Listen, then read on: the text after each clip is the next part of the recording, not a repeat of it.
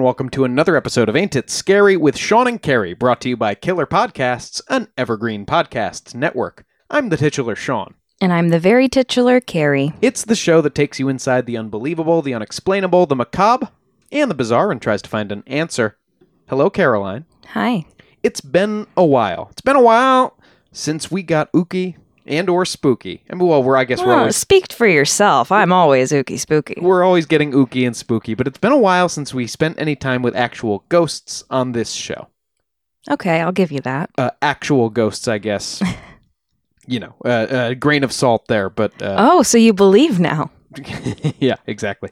Uh, so I wanted to take us back. I- It's the Halloween season, and I felt that it was time, high time, Carrie, that we talked about a haunting, a real life, supposedly, allegedly, haunting case. And we are going to today talk about one of the best known. This is the Enfield poltergeist. Mm-hmm. Insert, you know, howling wolves and crackling lightning here. Boo. Thank you very much. Mm-hmm. The Enfield poltergeist, or the Enfield haunting, was a supposed haunting between 1977 and 79 of the council house at 284 Green Street in Enfield, England, Mm-hmm. UK. Uh, the case was the inspiration for 2016's monstrously successful sequel, The Conjuring 2, Mm-hmm. uh, which Carrie, you and I watched last night to kind of cap off the research for this episode. Um, how did it hold up for you? How, how did you how did your revisiting of the Conjuring? Uh yeah. I mean, I've I've seen the movie a few times. I think it's a solid follow up to the first Conjuring. I think personally I kind of relate to the first one a little more cuz it's that classic New England setting and all that fun stuff. Um but I, I think it holds up. I I don't really know how the the nun figures into everything, but I'm sure that they explain that one in the nun spit-off. Oh, they, I think they explain it here. The demon took a um, took that form to mock her uh, faith. No, yeah, I just don't know how she figures into the Enfield haunting part. Oh, you mean in real life? No, just in the movie. Oh, okay. I was gonna say I've got a hint for you. She doesn't. Yeah. Um, okay, so the story starts as the film did with Peggy Hodgson, a single mother of four children Margaret, 12 years old, Janet, 11 years old, Johnny, 10, and Billy, 7. Always a bunch of kids in these conjuring movies. Uh, yes, there, yeah, a single mother helps, but certainly a lot of kids. Uh, you know what? And we'll talk about this later, Carrie. Maybe not necessary for poltergeist activity, but really helpful is a chaotic home life. Mm-hmm. Um, and there could be all kinds of reasons that's true, but, uh, I, I might be getting ahead of myself. Peggy and her kids moved into the council house on Green Street after she had had what is, by most accounts, well, all accounts, a uh, pretty unfriendly divorce from her husband. Um, a council house is, is public housing. Mm-hmm. Um, so essentially a, a a housing project, although kind of a nicer uh, uh, version than we kind of think of in the in the U.S. Right. Now, there's no way of confirming this, but Janet Hodgson says she and her siblings, uh, specifically her older sister Margaret, had been playing with a Ouija board shortly before the occurrences began. And we do see that represented in the movie. They've got this homemade, it's a spirit board in it! Everyone in this movie sounds the most British, borderline, except for the Warrens, of course. uh, Cockney to, I would say, a borderline Dick Van Dyke place, like they're, they're doing parodies. Um, in, in any case, on August 30th of 1977, Peggy had trouble putting the kids down for bed. They were being really difficult, you know, you with four again, it's a chaotic house. Four kids, trying to get them all to go to sleep. They're in two different rooms. Now, Janet claimed that her bed and the beds of her brothers in the next room were vibrating and wobbling wildly. mm-hmm. It wasn't her fault, all the noise. The bed started shaking. And um, Peggy, uh, you know, I, I imagine said something like, Yeah, very funny, go to bed. Uh, the following night, though, the bedtime chaos returned. And this is Janet in an interview uh, much, much later in her 40s. It started in a back bedroom. the chest of drawers moved, and you could hear shuffling. Mum said, I want you to pack it in. We told her what was going on, and she came to see it for herself. She saw the chest of drawers moving. When she tried to push it back, she couldn't. We're just four lads from Liverpool. I mean, we were just four, lo- four lovable lads, you know? We didn't know we'd be the bloody Beatles. Well, that sounds terrifying. And we see that scene exactly in the movie. And uh, exactly as in the movie, Peggy eventually appeals to neighbor and big tough construction worker Vic Nottingham to come and check out the bedrooms. Um, Yeah, Vic Nottingham. Yeah, Yeah. you're gonna hide behind Vic Nottingham. Oh, that's all right, isn't it? oh, I went out there and I couldn't make out these noises, Vic said later. Oh, Vic. There was a knocking on the wall in the bedroom on the ceiling. I was beginning to get a bit frightened. I'm a little concerned, Sean, about us doing another Cockney heavy episode so soon after Jack the Ripper. I know. Well, you know what it is. Is my voice was so warmed up, Oh, sure was. and you can tell that I'm in top form now. So uh, we're just gonna press on. Great. Next, it was time to call the police. In the um movie, I think the neighbors go like, "Oh, it's time to call the police, isn't it?" no, I think they just call him. uh, but it might have been Peggy's decision in uh, real life. In any case, patrol officer Carolyn Heeps, eh, whose name is in the movie, as she's like, you know, in a fake news footage saying, like, oh, a large armchair moved, unassisted, four feet across the floor. Um, eh, which is exactly what she said in real life. Constable Heeps swore that she saw a large armchair move four feet across the floor without anyone pushing on it. So this is the first incident of activity. Well, the Things are moving, they go to the neighbors, they get the police called. This is like all one incident. The beds had been vibrating the night before, but yes, essentially. Okay. Uh, now, PC Heeps checked for hidden wires. Um, she thinking some some kind of a trick, obviously, um, but couldn't figure out how the feat was accomplished if it was a trick. And the police eventually left, saying they had no idea what was going on, but they were pretty sure there was no crime here, so it wasn't their job. hmm Um, the next visitors to the house, of course, were press. hmm The Daily Mirror arrived, and photographer Graham Morris uh, tells us that it was chaos. Things started flying around. People were screaming. Okay. I mean, it's the Daily Mirror. We'll take that with a grain of salt, but Uh, now, yes, now Graham Morris did take some of the photos. There are many photos from this house around the time of the incident, and uh, some of Graham's photos seem to capture objects kind of flying through the. It's it's tough to catch that kind of thing on camera. Well, certainly still camera. You can throw something and take a picture, but you know, you need video to really tell you what's happening. And there are uh, other photos of Janet that seem to show a contorted expression of pain on her face, which was uh, characteristic of these fits that Janet was beginning to uh, get into. Get Great. it? Get into it. Meanwhile, the paranormal phenomena continued to escalate. Knocking and banging sounds were constant in the house from this point forward, and objects would fly through the air without warning. Apparently, uh, small toys, and especially Lego bricks and marbles, Oh, just the most painful shit to have thrown at your face by a ghost. or to have lying on the floor. yeah. You don't want to step on marbles or Lego bricks, No, you're going to turn into Joe Pesci and Daniel Stern in Home Alone, I was going to say. I think flipping all over the place. that movie showed us the uh, the danger. um, family members said that the marbles, especially and the Lego bricks, but it's interesting with the marbles, would hit the floor and stop dead. Hmm. No motion or rolling after they hit the ground, and then when you picked them up, they would be hot to the touch afterward. Mm. Hot marbles.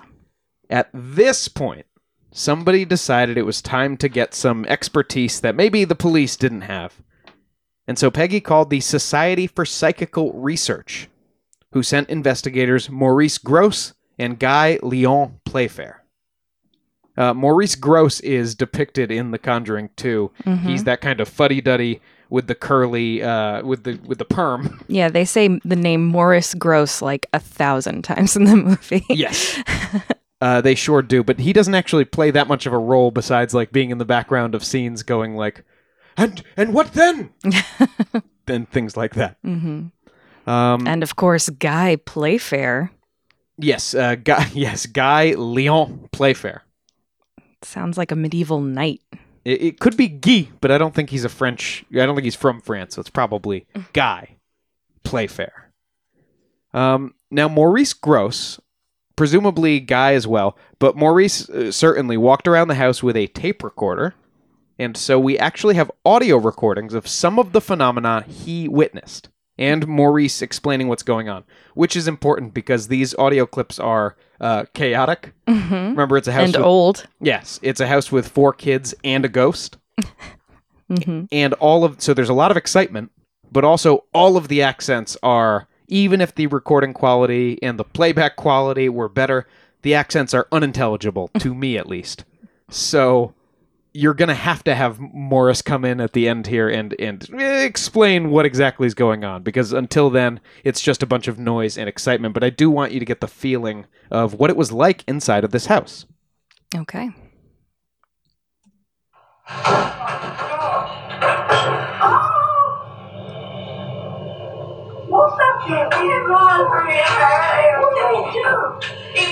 I don't just go in bed, put my head down, turn the light down. That. Right, that's the uh, front of the uh, doll's house. It's thrown right across the room, over the top of the bed to the door. The doll's house is in the corner, away from the bed. And the light has jumped backwards from the end of the bed and is now under the bed. So, Okay. so Maurice is walking around and he's uh, uh, documenting into his. Now it's an audio medium, this tape recorder, which isn't ideal for him showing us these phenomena, but uh, he helpfully explains what it is that we just heard. The slipper was thrown across the room and hit the door. Uh, as I was slipper? holding the door. As I, the white slipper hit the door as I was holding the door. Hit me on the lip. The other one's over here. The other one's over here. The the chaos. Well, yeah. So I'm just thinking they're very lucky they didn't have a dachshund who loves to bark like we do because oh, unintelligible these tapes at that point. Yes. Um, but so with that one, you have a slipper, I guess, flying across the room and hitting someone in the head. Mm-hmm. Now, Maurice and Guy's presence seemed to embolden the spirits who were now pulling family members out of bed at night and sometimes levitating sofas in front of the, the investigators' eyes. I mean, according to them, I don't have any video of that, but the- Sure. they said they saw a sofa levitate. On one occasion, Morris and a visiting neighbor found Peggy shouting, I can't move! It's got me leg! This is the older daughter now, and had to help wrestle her free from what they both swore was an unseen force. Mm-hmm. This, some of these things are kind of scary. Yeah. Maurice was also now holding seances with the family, where he asked the spirit questions using the tried and true one knock for no, two knocks for yes method. Mm-hmm. And this first clip comes right after the ghost has started ignoring Maurice's questions and uh, just knocking seemingly in random patterns, Mm-hmm. which uh, Maurice is a little bit annoyed with. so he decides to press the ghost further. Now, I'm going to ask you a question. Are you having a game with me? Are you having a laugh? Oh, right. As I ask the, as I ask the question, are with me? It's through, it's through the, the cardboard box and the pillow right on my face. Well, thank you very much. That was a very good answer. So, uh, in case that was too difficult to hear, uh, Maurice asks if the spirit is playing games with him, Mm-hmm. to which uh, a cardboard box and pillow are suddenly thrown in his face. Yeah, take that. Uh, well, yes, very good answer. Maurice eventually uh, developed sort of a rapport with the ghost, Oh. uh, which is nice. Uh, they never seemed to really get along, um, but he certainly um, knew how to talk to it by the end. And, and here is Maurice and the knocking ghost having, um, I guess, basically a full out argument. Can you tell me why you are upsetting this family? Is it because you enjoy doing it? You do enjoy doing it. But I suggest that now you've got now, what does that mean? Why why have we done three knocks? Now, now I ask you the question again. Two knocks for yes, one knock for no. Now. Yes, that's what you Mischievous. understand. This ghost is a smartass. Do you enjoy upsetting this family? You do. Well, now, will you please go away? Because I think you've had enough of your jokes. You won't go away. But I would like you to go away and go away because I think you've been upsetting this family long enough and it's time you went away. You understand me? Please go away.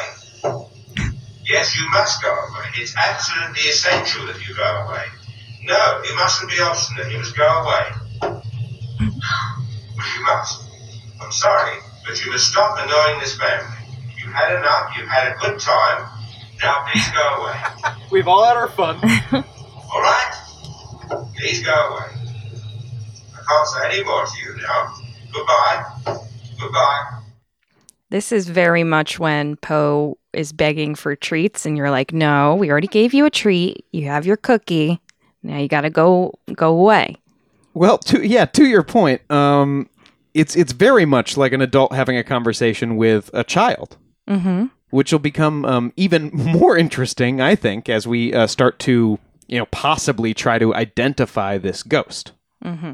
Uh, the knocking was very much not just on command, as I've mentioned, and the family would hear it start in one place and then slowly fade in, louder, and then out as it moved up or down or along a wall.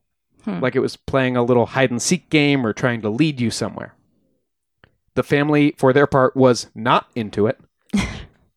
and by this time, they were all sleeping in the same room with the lights on. So, is the homemade Ouija board thing the only real thing that could have set this off uh, in terms of like concrete things that they did just before this started happening? Well, yeah, I guess part of the fear in a story like this, right, is that this could.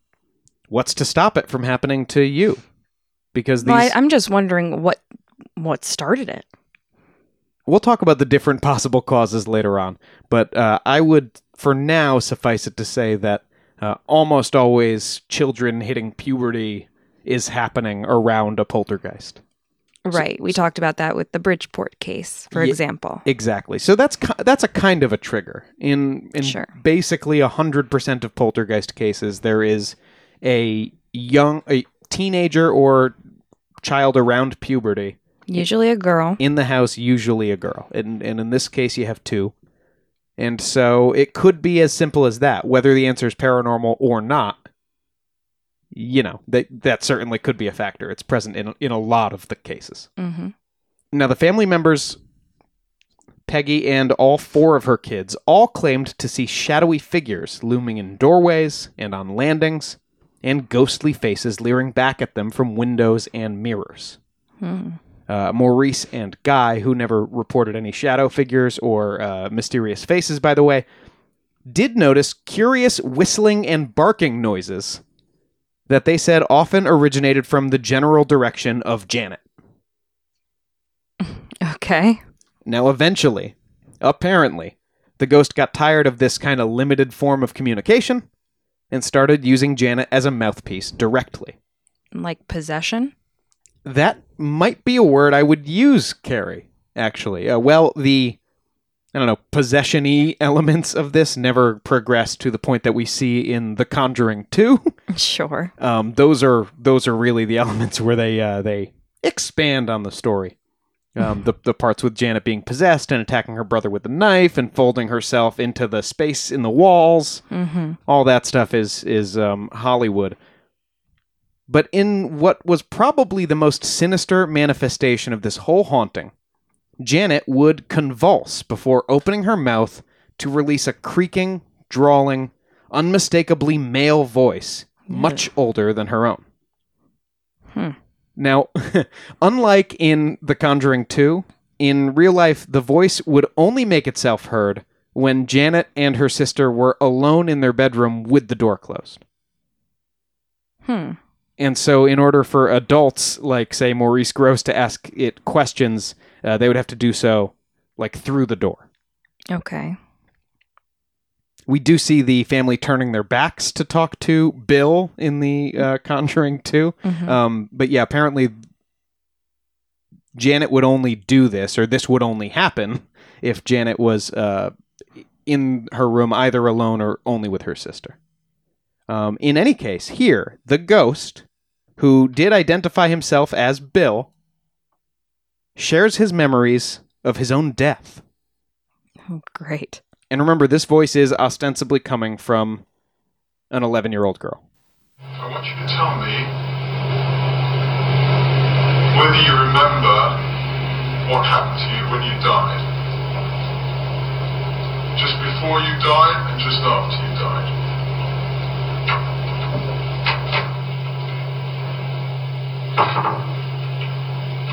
Got to put the tape recorder down. Days before I died, I had Ew. I went blind. Then I had an hemorrhage and I fell asleep and I died in a chair in the corner downstairs. Ugh. I went blind and I had an hemorrhage, and then I went to sleep and I died in a chair in a corner downstairs. It's gross. It's Now- a gross voice. During one of these trances, Janet apparently, again alone in the room, wrenched an iron grate off of a fireplace. That was attached. Yes, that was bolted on. hmm Uh, Bill, the ghost, also mentioned periods a lot, apparently, menstruation. And he was occasionally foul mouthed for no reason. He would just throw curse words in there. Um, which maybe sounds less like an old dead man and more like an 11 year old girl, but I'm not pointing any fingers. Hmm. I mean, as you've mentioned, in terms of poltergeists and hauntings, there are theories that whatever happens during puberty kind of stirs up that energy or those spirits. Certainly stirs up energy. especially menstruating girls. Um, for some reason, people seem to think that they're uh, especially conducting of these energies. But But uh, well, that's kind of like the the book and movie Carrie. You know, she gets this telekinesis when she gets her period and yeah, all we that stuff. talked about that with the Bridgeport poltergeist as well. hmm But talking about periods all the time definitely seems more like something an 11 year old girl might be Well, certainly not like to do like and- an old man. Yes, not an old guy named Bill. I mean, old guys nowadays. My dad it, hates just the mention of it. yeah, and he hasn't even had an hemorrhage and died in a chair. No, he's just hanging out. But um, yeah, older men really don't like talking about that. Now, the investigators, specifically Grosse and Playfair, might have been, they've often been criticized after the fact, and even actually at the time, even other Society for Psychical Research uh, investigators criticized them for being too open and too unskeptical of all this. And I will say, uh, after one of the times when all this barking and whistling came from Janet, Playfair noted in his notes afterward, as always, Janet's mouth barely seemed to be moving. Like that was an impressive part of the thing. It's like, wait, so the noises are all coming from her and her mouth is moving? Hmm. I will say, Hmm. according to the family, according to the Hodgson family, three years later, after the media firestorm had died down, a man claiming to be Bill Wilkins' son, the son of a man named Bill Wilkins, Who lived in the house? contacted the family and said his father used to live in the house and that he had died of a brain hemorrhage in a chair in the corner of the living room. Did they verify this? It apparently is legit. I've never seen anyone contradict that. The son's name was Terry uh, Wilkins, Mm-hmm. and uh, yeah, his father apparently owned and died in that house, Okay. which is the creepiest detail in this whole story. Absolutely. back on the were the investigators maybe too credulous tip, uh, Grosse and Playfair also noticed in their notes that Janet was, quote, always near when something happened. Um, so they you know, that's they decided the haunting was centered on Janet. hmm Um, but they noticed that when the girls were separated, like when Peggy was at a neighbor's house, for example, um, we saw in the movie the other kids stayed, you know, in a different home for a while because it was scary. hmm Um, the incidents would continue in both locations, so where both sisters were. Okay. Playfair did spend a night totally alone in the Green Street house once, and he recorded no phenomenon at all on that night. Hmm. Meanwhile, at one point, Janet was in the hospital for evaluation for six weeks because this, you know, Right. If she's the one doing this, it's a psychological issue. right. And some incidents continued to occur, but only at the house. okay. Um, the, the the older sister was home, but Janet was not, and there there were still some um, incidents going on. But incidents overwhelmingly happened while people were out of the room. Um, Hmm. And again, the investigators interpret this interestingly.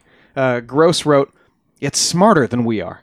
Look, look at its timing. The moment you go out of a room, something happens. You stay in the room for hours and nothing moves. It knows what we're up to." I mean, that's one way to interpret it. Yeah, I think that quote both um, highlights a great reason for suspecting the girls, hmm um, but it also just the investigators' inherent belief that this that the family was telling the truth, that these things were real. Um, Playfair also wrote in his notes, "quote The connection between Janet and the voice is obviously very close. There have been several occasions when she says something it obviously meant to say, and vice versa. Would she slip up like that if she was faking the whole thing? I mean, she's 11, so maybe, yeah. That's like total reverse logic, right? yeah. It's like we heard her make mistakes while doing the trick. Well, So it, it can't be a seems like it seems like no matter what, these investigators were pretty convinced. Now, whether that's just, you know, I want to believe kind of stuff or being there hit different, I mean, I don't know. Well, they weren't the only Society for Psychical Research investigators on the scene at the time in Enfield. Um, there was another named Anita Gregory. Now she's rep. By the way, Guy Playfair is left out of this movie entirely. hmm Doesn't appear. Possible reason for that coming up in just a second. I'll let you know. Oh boy. But obviously, as we said, Maurice Grosse is. Um, They call him Morris, so I don't know if I'm mispronouncing his name, actually. and they also portray Anita Gregory, who is the um, kind of looking down her nose skeptic in the like smart. I'm picturing her in a pantsuit, but I assume she was in like a felt skirt of some kind, uh, taping the little girl through the window and going, "Ha! I got you! Leap of faith, my ass!" is like a direct quote, basically. hmm Um, Anita Gregory was on that scene, but she was also a member of the Society for Psychical Research and an avowed believer in ghosts. Um, she wrote in the journal for the SPR, as they like to be called, uh, on this case. And in that article, she said that yes, a video camera in the girl's room caught Janet bending spoons and attempting to bend an iron bar, and also practicing bouncing on her bed hmm more on the bed bouncing in just a little bit. That will make you go, oh. Gregory also said the mysterious voice was obviously just the girls speaking through a bedsheet from inside of their room, and concluded the incident may have started paranormally. Again, she's a believer and she wants to believe. But Gregory said by the time she had gotten there, it had become a farcical performance, her words, for reporters and investigators' benefit. Well, a lot of investigators of the paranormal or UFOs or anything like that, they take great umbrage with people faking things because it makes the real stuff harder to believe. So she might have just been one of those kinds of people. Now, John Beloff, the former president of the Society for Psychical Research, he was also on this scene at some point. Basically, everyone with an interest in ghosts anywhere in England, and you'll see some from the U.S., um, descended on this house. Now, Beloff said that Janet was clearly a talented ventriloquist, and that that was where the voices were coming from. Hmm. Now, also as portrayed in the movie, reporters did catch the girls, um, not just bending the spoons and stuff, but sort of tossing tossing things around. And both Janet and Margaret admitted that they had done, I guess, everything. But then, after a conversation with Grosse and Playfair, they retracted their statements and said, no, actually, it was just the stuff that you guys saw us doing.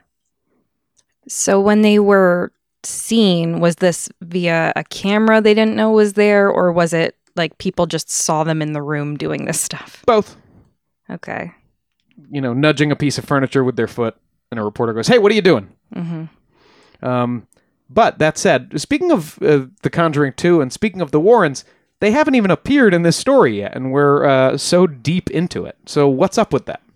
What is up with that, Sean? Well, don't worry. The Warrens and more investigators will descend on Enfield um, in the second part of our story on the Enfield haunting after the break. Boo.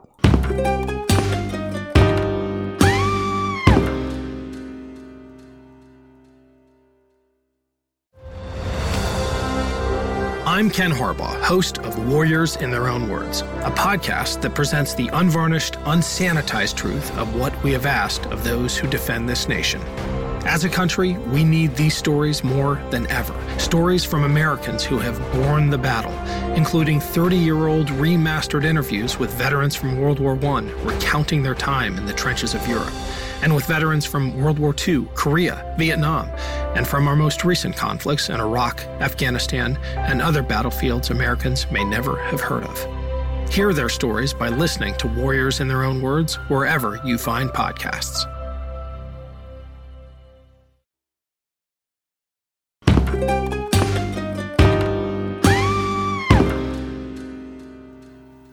Welcome back. During the first half of the show, we really got into it with the Enfield poltergeist. A lot of uh, a lot of ooky spooky happenings, Carrie. Mm-hmm. Creepy, kooky, mysterious, Spooky. and altogether ooky. the Hodgson family. I promised just before the break that Connecticut celebrity ghost hunters Ed and Lorraine Warren, uh, Vera Farmiga, and Patrick Wilson themselves would be showing up on the scene in the second half. And you know what? Why make you wait anymore, Carrie? Ed and Lorraine Warren investigated this case in the summer of 1978. And honestly, they're probably the most famous thing about it at this point because of that Conjuring 2 movie, which portrays them as like Catholic superheroes Secret agents. working for the church secretly to come in and just kick Satan's ass. Pretty much. Ed and Lorraine did investigate the case in the summer of 1978 and determined it to be the result of some supernatural phenomena. They, um, the Warrens in, in many of these cases, this is the same as Amityville, um, and also the one in Bridgeport, will come in to investigate a haunting and eventually come to the realization that, wouldn't you know it, it's demons again. Uh, and it's really demons that are behind the whole thing. Um, so I'm pretty sure that the Warrens thought this was demons. Ed claimed at one point that he saw Janet fast asleep and levitating high over her bed. Um, there are photos of Janet levitating, but uh, none of them are that impressive. None of them have her horizontally, you know, Right. sleeping. A guy Playfair, who remember is not portrayed in The Conjuring 2, Mhm. uh, says that the Warrens showed up uninvited and were around for basically one day and then left. So Guy Playfair was annoyed that they were kind of stealing the thunder of the Psychical Research Society of England or whatever. Uh, yes, I think He felt big timed. Uh, yes, it, because who? Because the Warrens are the ultimate showmen. They're the they're the P.T. Barnums of the paranormal.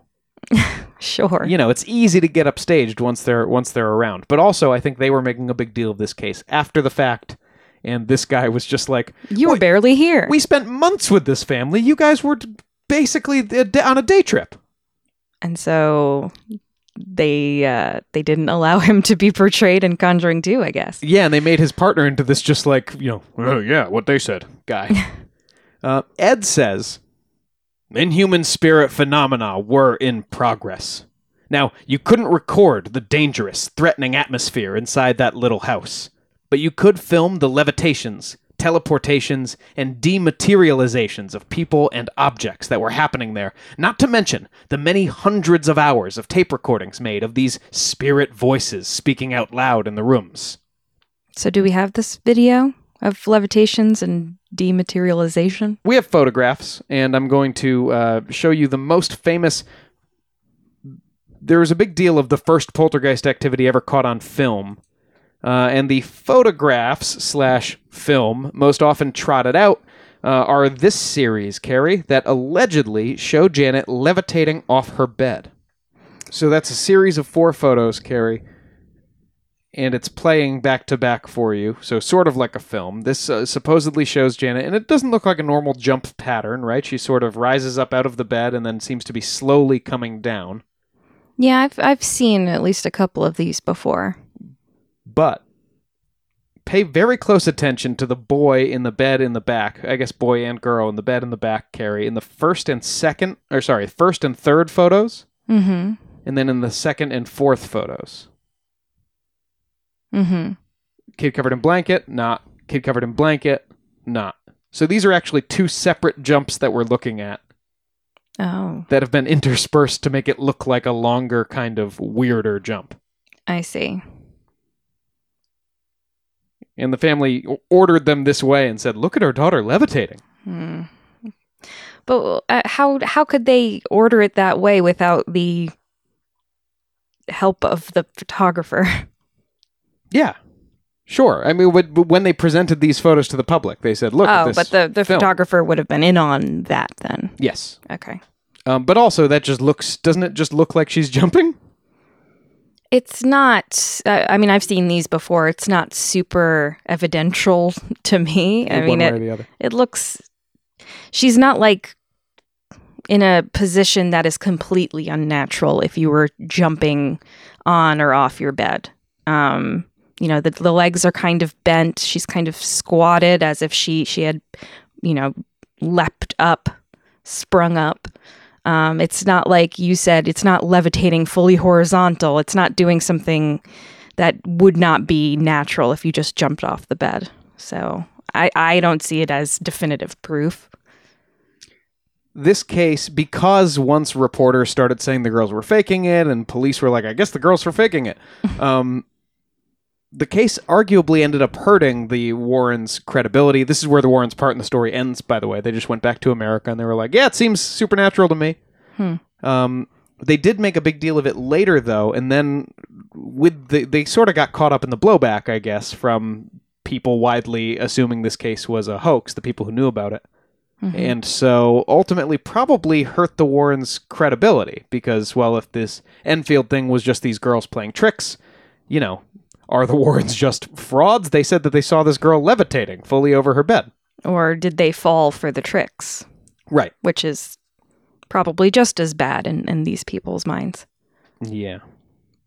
Eh, I want to return to that question at the end of the pod, Carrie, about uh, whether this case being real or not hurts the Warrens' credibility one way or the other. Sure.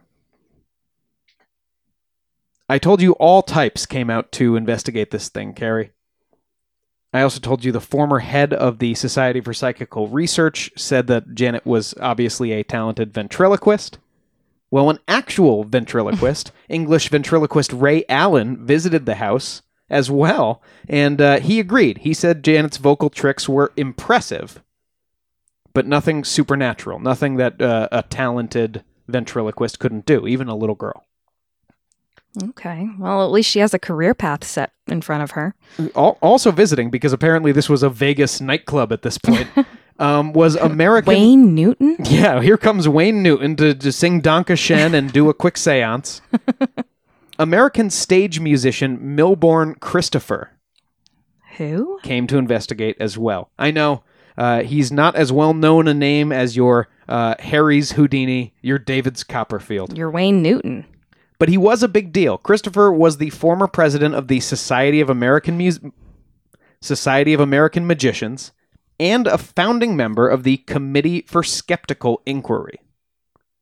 So he was one of these Harry Houdini, uh, James Randi type guys who was Skeptics. yeah, a magician who then has a second act that's just all about exposing mediums and like pulling capes off of things and going, "See, I told you." Okay. He wrote three books on the subject of the paranormal. Uh, the first was called ESP Seers and Psychics. The second was called Mystics and the Occult.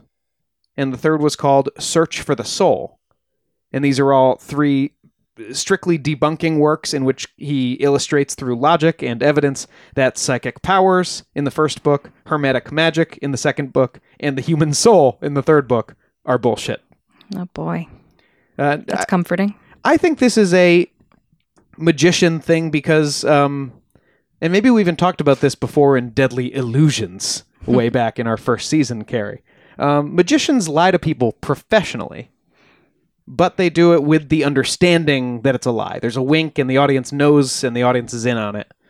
And I think they sort of turn a bitter and judgmental eye towards con men, essentially, for, hey, wait, you're taking the easy way out. Like, Well, that's kind of what made you more prone to believe Bill Hall in The World's Most Haunted House. that he was a magician. He's a magician. He's writing about the Bridgeport poltergeist and he believes it's real. So I'm assuming that Milbourne or whatever does not take the same path. Yeah, it's weird. You would think it'd be Christopher Milbourne, but it is Milbourne Christopher. That's too bad. Last name, first name situation. Uh, once while he was there, Janet said that she was stuck in the bathroom and couldn't open the door. And Christopher, I guess just standing on the other side of the bathroom door, just said, Well, sorry, Janet, I can't determine paranormal causality for an incident that I can't see. So, you know, that's nothing.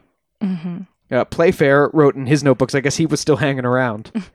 uh, Playfair wrote, It almost seemed that the poltergeist was out to incriminate her by producing third rate phenomena in the presence of a first rate observer.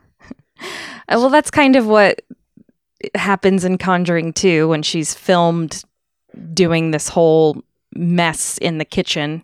It says it's a ghost, and then she's the one bending spoons and stuff. She says it's because the spirit Told tell, her told her that yeah that she had to to fake it because otherwise he would kill her family. yeah, she had to make the people go away, hmm which is, um, you know, as ways to explain the girl getting caught doing the stuff uh, for movie purposes. It's a, it's a good little plot device because she's possessed anyway, right? Let's let's fold these these plot lines together. Another time, Janet was sent to her room so that the voice could manifest for Christopher, and he quietly shadowed her up the stairs. And he said that he saw Janet peek out her bedroom door to see if anyone was there, and then was clearly kind of flustered to see Christopher following her and seeing her peek. He concluded the poltergeist was, quote, nothing more than the antics of a little girl who wanted to cause trouble and was very, very clever. Well, the little girl and at least her sister, right? Yes, at, at least Margaret has has to have been in on it, and I think both of the boys at different points reported um, seeing or hearing things. But of course, you don't need everyone in the family to be hoaxing. Some people are just going to. You're told that ghosts are around. You're going to see some creepy stuff. Sure. And then if you're if the rest of your family is apparently also seeing it, then you'll just go, yeah, I guess we're all seeing this. hmm Some have raised questions, and this is true of any UFO or ghost case, um, of why Janet would have done this. Well, at least for so long. I mean, maybe she's needing some attention after the divorce. She's uh, a troubled child going through puberty and, and dealing with all of these external factors. Maybe she wants a little attention, whatever way she can get it. But, like, why do this for two years or whatever? Particularly when it apparently made her life harder. Uh, Janet says she was bullied at school while this was going on. She was called Ghost Girl, Oh, yeah. and I'm she sure. and she said she had crane flies put down her back, which that sounds like a one-off. It doesn't sound like something that's happening to you every day, but um, she was called Ghost Girl, and her brother John, the older younger brother, the you know middle one, his school bullies, I guess, would call him the freak boy from the ghost house.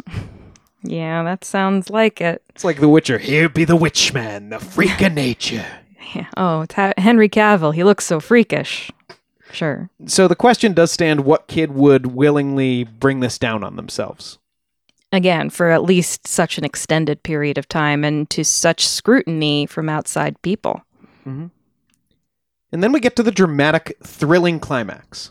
And in The Conjuring, too, Well, Ed Warren's like a an action star hanging out of the window, and Lorraine's fighting a demon and all this stuff. yeah, events culminate in Janet being fully possessed by the spirit, or rather by the demonic entity lurking behind the spirit of poor old grumpy Bill Wilkins, who just wanted to see his family.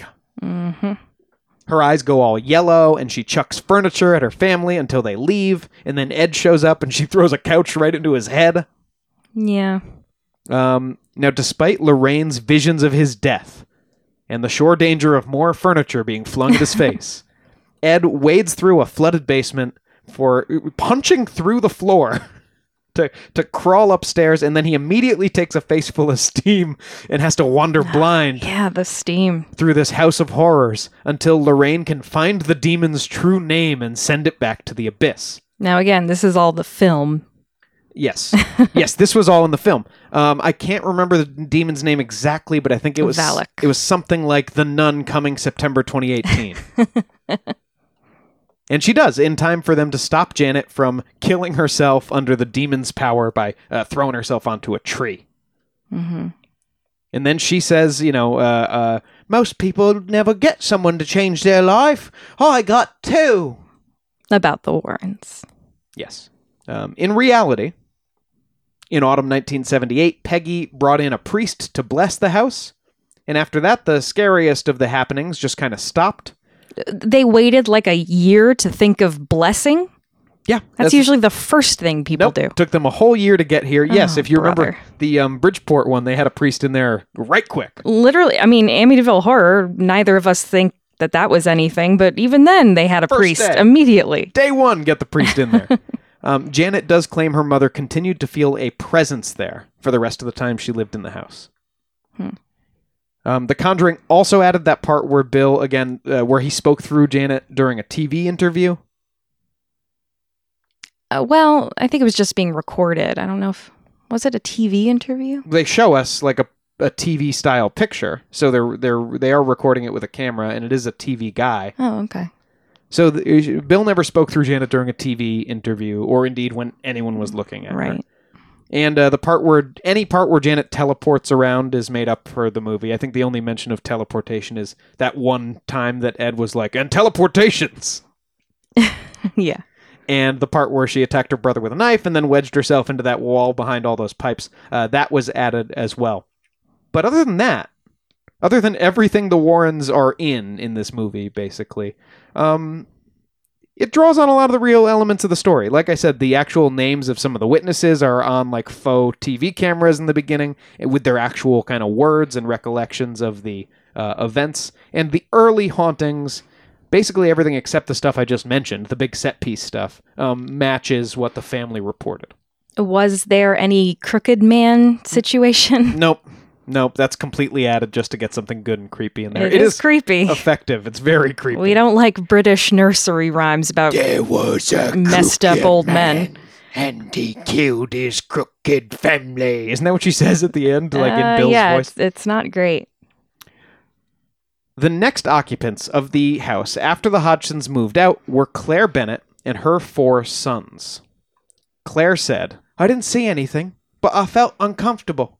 There was definitely some kind of presence in the house. I always felt like someone was looking at me. Now, before long, she heard about the house's history, and she and her sons moved out after just a couple of months. It should be noted, as far as the Hodgsons go, it was Billy who eventually sold the house in the mid 2000s. After Peggy, the mom, died unfortunately of cancer in 2003. So it's not like they were driven out of the house by all this. No, that was what thirty years. Yeah, that was 30 years. And as you say, they, they went, you know, over a year before they even brought somebody in to bless the place. Yeah. So whatever was going, it couldn't have been as intense as you see in that movie, or else you know, you're not staying in that home. Mm-hmm. Now, just a few more things that have been addressed by basically all investigators except for those first two. Eyewitnesses are not super reliable sources of information. This comes up in criminal trials all the time. Uh, people, especially when they're told they're walking into a scary situation, Right. They're already they're ready to be scared. they see what they expect to see. And uh, a lot of people talk about the phenomenon of like you don't notice something. Your brain doesn't process an object until it needs to a lot of the time if it's just kind of in the foreground or background. Mm-hmm. And so objects that the family objects that you think were just suddenly placed somewhere, right? That that wasn't there a second ago. Sometimes you just didn't see it a second ago. Mm-hmm. That's not going to be true for every instance in this case. No. But in all poltergeist cases, uh, some amount of these phenomenon are going to be imagined, right? Because you think there's a g- ghost in the house, a g- g- ghost. um, and so that means the girls, like I said, the whole family didn't need to be faking. But also, even if it was just the girls, even if it was just Janet, the girls didn't need to fake all of these occurrences just to convince people something weird was going on. And then once people are convinced something weird is going on, more things will happen. Mm-hmm. And finally, it is probably worth remembering that these two girls were likely feeling abandoned by their father Mm-hmm. After apparently not a, you know, happy or easy divorce. And what divorce is easy, obviously, and at this time it was much less common Sure. to be, be you're suddenly being raised by just mom. And they were suddenly met with two bright, friendly, and kind men who were intensely interested in their lives and everything going on with them and wanted to live in their house for several months. They kind of gained these new father figures.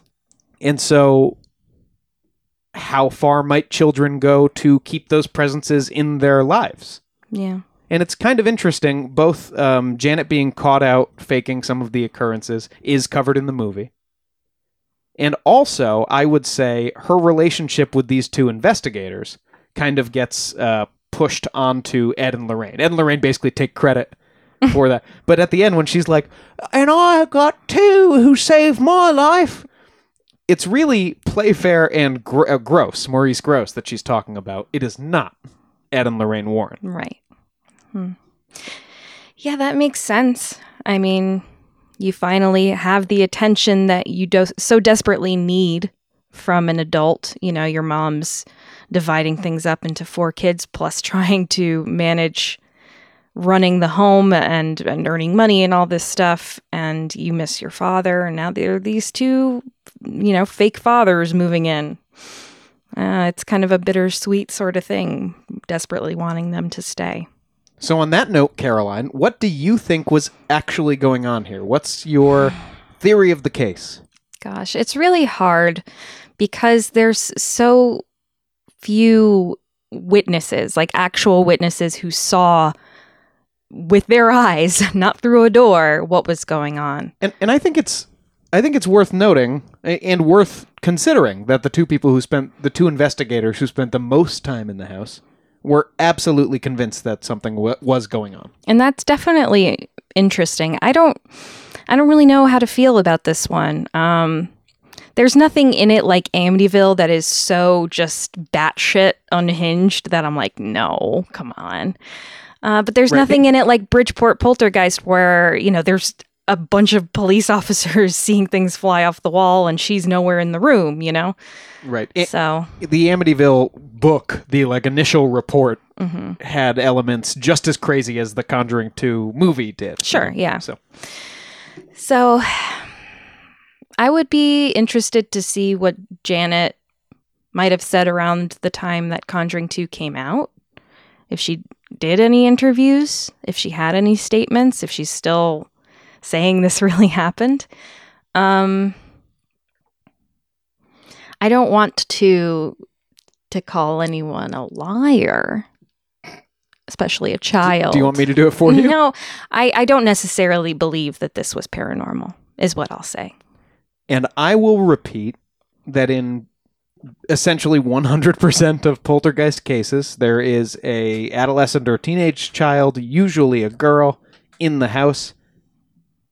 And I mentioned before that doesn't just mean it's not paranormal, uh, right? We've talked on this podcast before about how maybe in yes a Carrie kind of a way, those pressures and feelings are sometimes expressed psychically, telekinetically Uh, in in girls. Maybe uh, through that emotional stress, they're creating the poltergeist activity rather than some kind of a spirit. But it also could be, just could be, that teenagers like to lie and throw things. I I don't know. This one doesn't convince me, but um I'm not going to discount any poltergeist or any haunting surrounding a, a young girl just because of that. So I think this one, um, eh, but I'm still open minded about any of the others that we may tackle in the future. For most convincing poltergeist, by the way, oh, I mentioned I would go back to the Warrens' um, credibility. Yes, yes. Caroline, uh, it's no secret. We've been hitting the tour circuit, the library, the, the Massachusetts Public brother. Library tour circuit. Uh, and during our last talk, we were talking about um, ghosts, and I, specifically, we were talking about the case from The Conjuring 1, Mm-hmm. the Perron family. Mm-hmm. And a very nice lady asked us at the end of our show. I heard that the Amityville case was a clear. The, the Amityville case is a clear hoax. What are we supposed to do with the Warrens, given how in on that one they were? She said, "I want to believe. Help me." And I didn't Right. help her. I don't think I well, didn't help her believe. you're the wrong person to ask, certainly. Um, but it is true that if the Warrens jump into these things all with both feet, and by the way, introduce the same demonic elements to each one like a cookie cutter, and then there were shadow figures, and then there was uh, the dad marching around the house chanting in Latin, and the, you know all of the things. But they didn't do those things in this one. But I think it's probably because there was just no dad in the house. Um, I mean, did did it affect their credibility to be associated with this case? For a time, I would say yes. Mhm. I mean, this is this is the end of the 70s. This is really the end of the Warrens' kind of heyday, which was kind of started in 77, and uh, uh, their period of like real national fame, I think, had kind of um, ended as we were getting into the 80s. They were still Well, huge active names. fame. I mean, they they definitely came back into the fold and huge names in when the I was younger. huge names in the paranormal scene Mm-hmm. throughout. The most famous ghost hunters in the world. Ever. Maybe Hans Holzer. He's pretty famous. Nah, I don't want to hear it. Okay. Um, but I think it did. I think it did hurt their credibility, and for me, it hurts. You know, believing anything that comes out of either of their mouths, because the, we know the Amityville case is fake. Yeah. Well, it's either it's either they're in on it or they were taken in by it. If Now- you believe that. Now, So- as as I said to that nice woman in the talk, because I did actually help Carrie. okay. I said that, and we see this with UFO people all the time. People who really do believe will sometimes hoax things just to get more people onto their side. hmm Like, oh, we I know there's ghosts here, but well, and like we said before, and some people will be pissed about that because it's the uh, boy who cried wolf situation. and it hurts your credibility. hmm But if we want to accept that Amityville's a hoax and also believe the Warrens were sincere and not just con artists, that is an out for you. You can go, well, they were just zhuzhing. Yeah. Um, yeah. But for me, they were con artists. Okay.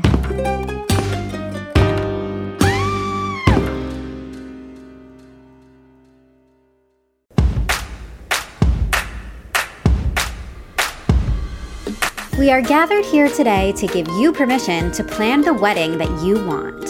I'm Jessica Bishop, And I'm Sari Wienerman. and we're the hosts of the Bouquet Toss podcast. Today's couples have to juggle so many things from family expectations to outdated traditions and what's currently trending.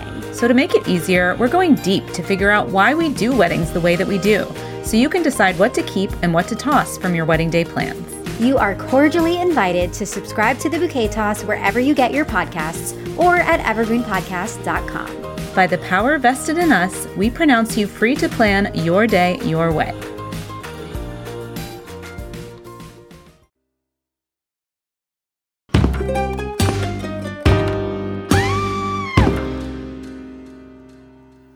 It's true crime time.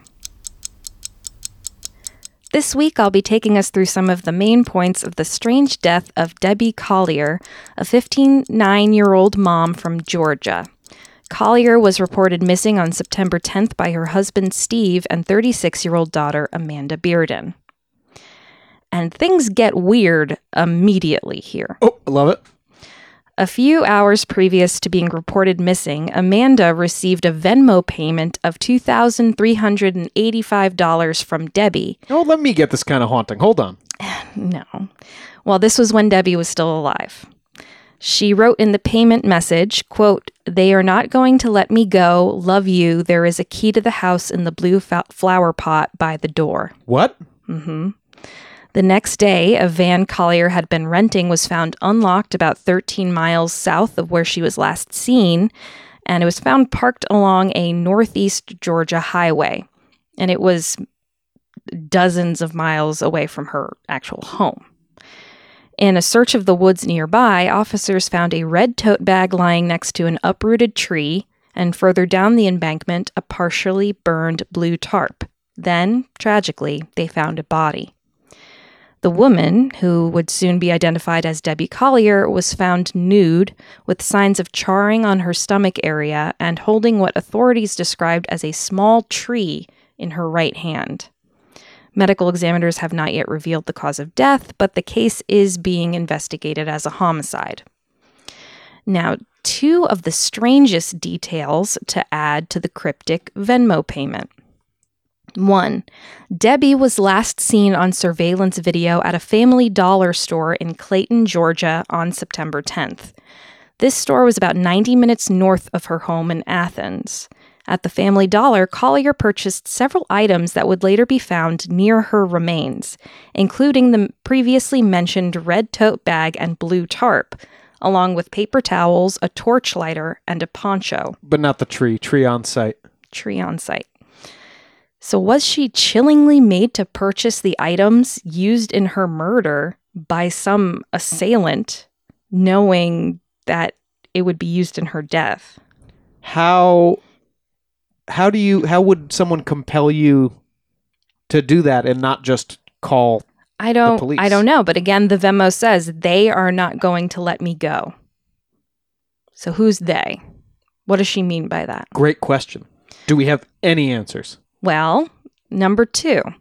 2 days prior to Collier's disappearance and death, daughter Amanda moved back to Georgia along with her 27-year-old boyfriend Andrew uh, Giegerich. Okay, who had gotten the Venmo payment? Amanda. According to Fox, the couple has a history of arrests for domestic violence and other charges, including some that are drug related. And when they moved back, they returned to the same Athens duplex where they lived before. Now, the strangest part here, and one that's been all around the newspapers, is that the $2,385 Venmo payment that Amanda received from Debbie was almost exactly the amount that would cover Andrew Giegerich's probation fines. Well, maybe Debbie knew that though. Maybe. But also, why would you give a Ven? Why would you Venmo your daughter before you get killed?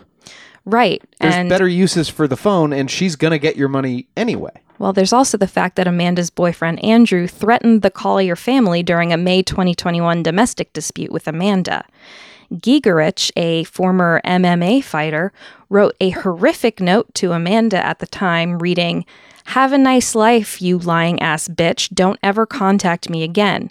If you or your family ever come near me again, I will hurt them. P.S. I'm not stupid. Here's your. And I couldn't really make this out. It was blurred, but it's like blank toy, maybe? Um, so clearly, Giegerich and Amanda had gotten back together sometime since the May 2021 incident. Pretty hard to walk back from that note. Yeah. Several search warrants have been issued in connection with Collier's death, including to Collier's home and to the home of Amanda Bearden. No arrests have yet been made, but we'll be sure to update you as this case progresses. I mean, I don't want to cast aspersions, so these are not legal opinions. In fact, these aren't even opinions. Allegedly. Just words coming out of my mouth. But that daughter and her boyfriend killed the mom, right? The boyfriend's definitely looking shady. just but like why does the mom send the Venmo if she thinks she's going to die? I don't know. It's all so strange. Forget that the amount is suspicious. I just don't understand. and going to the Family Dollar and getting a tarp that is later used with your body. It's really disturbing. What is it that's preventing you inside the Family Dollar from telling a manager to call the police? You're on camera. Threats against your daughter. If you do anything, I'll go and I'll kill Amanda. Or Well, then two steps. We need to call the police and home to get Amanda Yeah, out of there. I don't know. I genuinely don't know. But our thoughts are with Debbie Collier and her grieving family. And um, yeah, we'll we'll keep you updated on, on this crazy, strange case. God, what a sad story. That really it's incredibly tragic and tragically perfect for true crime. It's just the the little holes in that story just scratch all my brain meat in a um I mean, yeah, the details are definitely just so like weird. like I need to know. Yeah. Yeah. So there it is. Ugh. Hmm.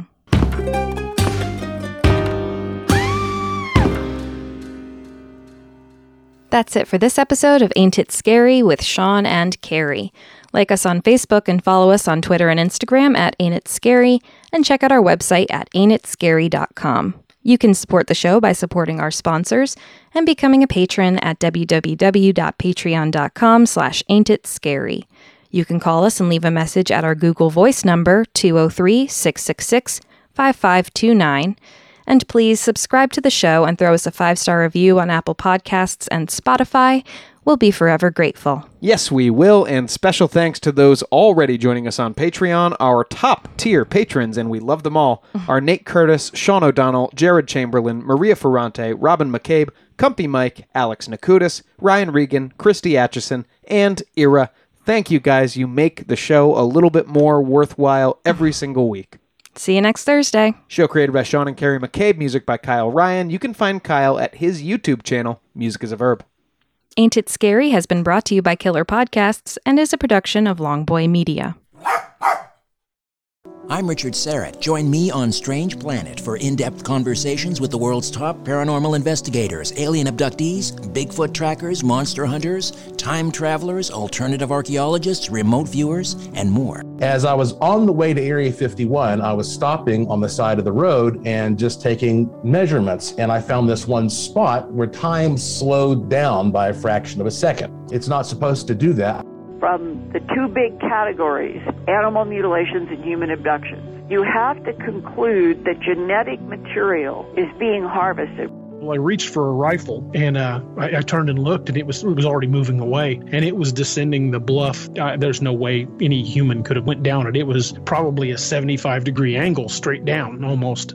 On Richard Syrett's Strange Planet, we're redefining reality. Listen now wherever you get your podcasts. Do not go any further. Turn around, go home.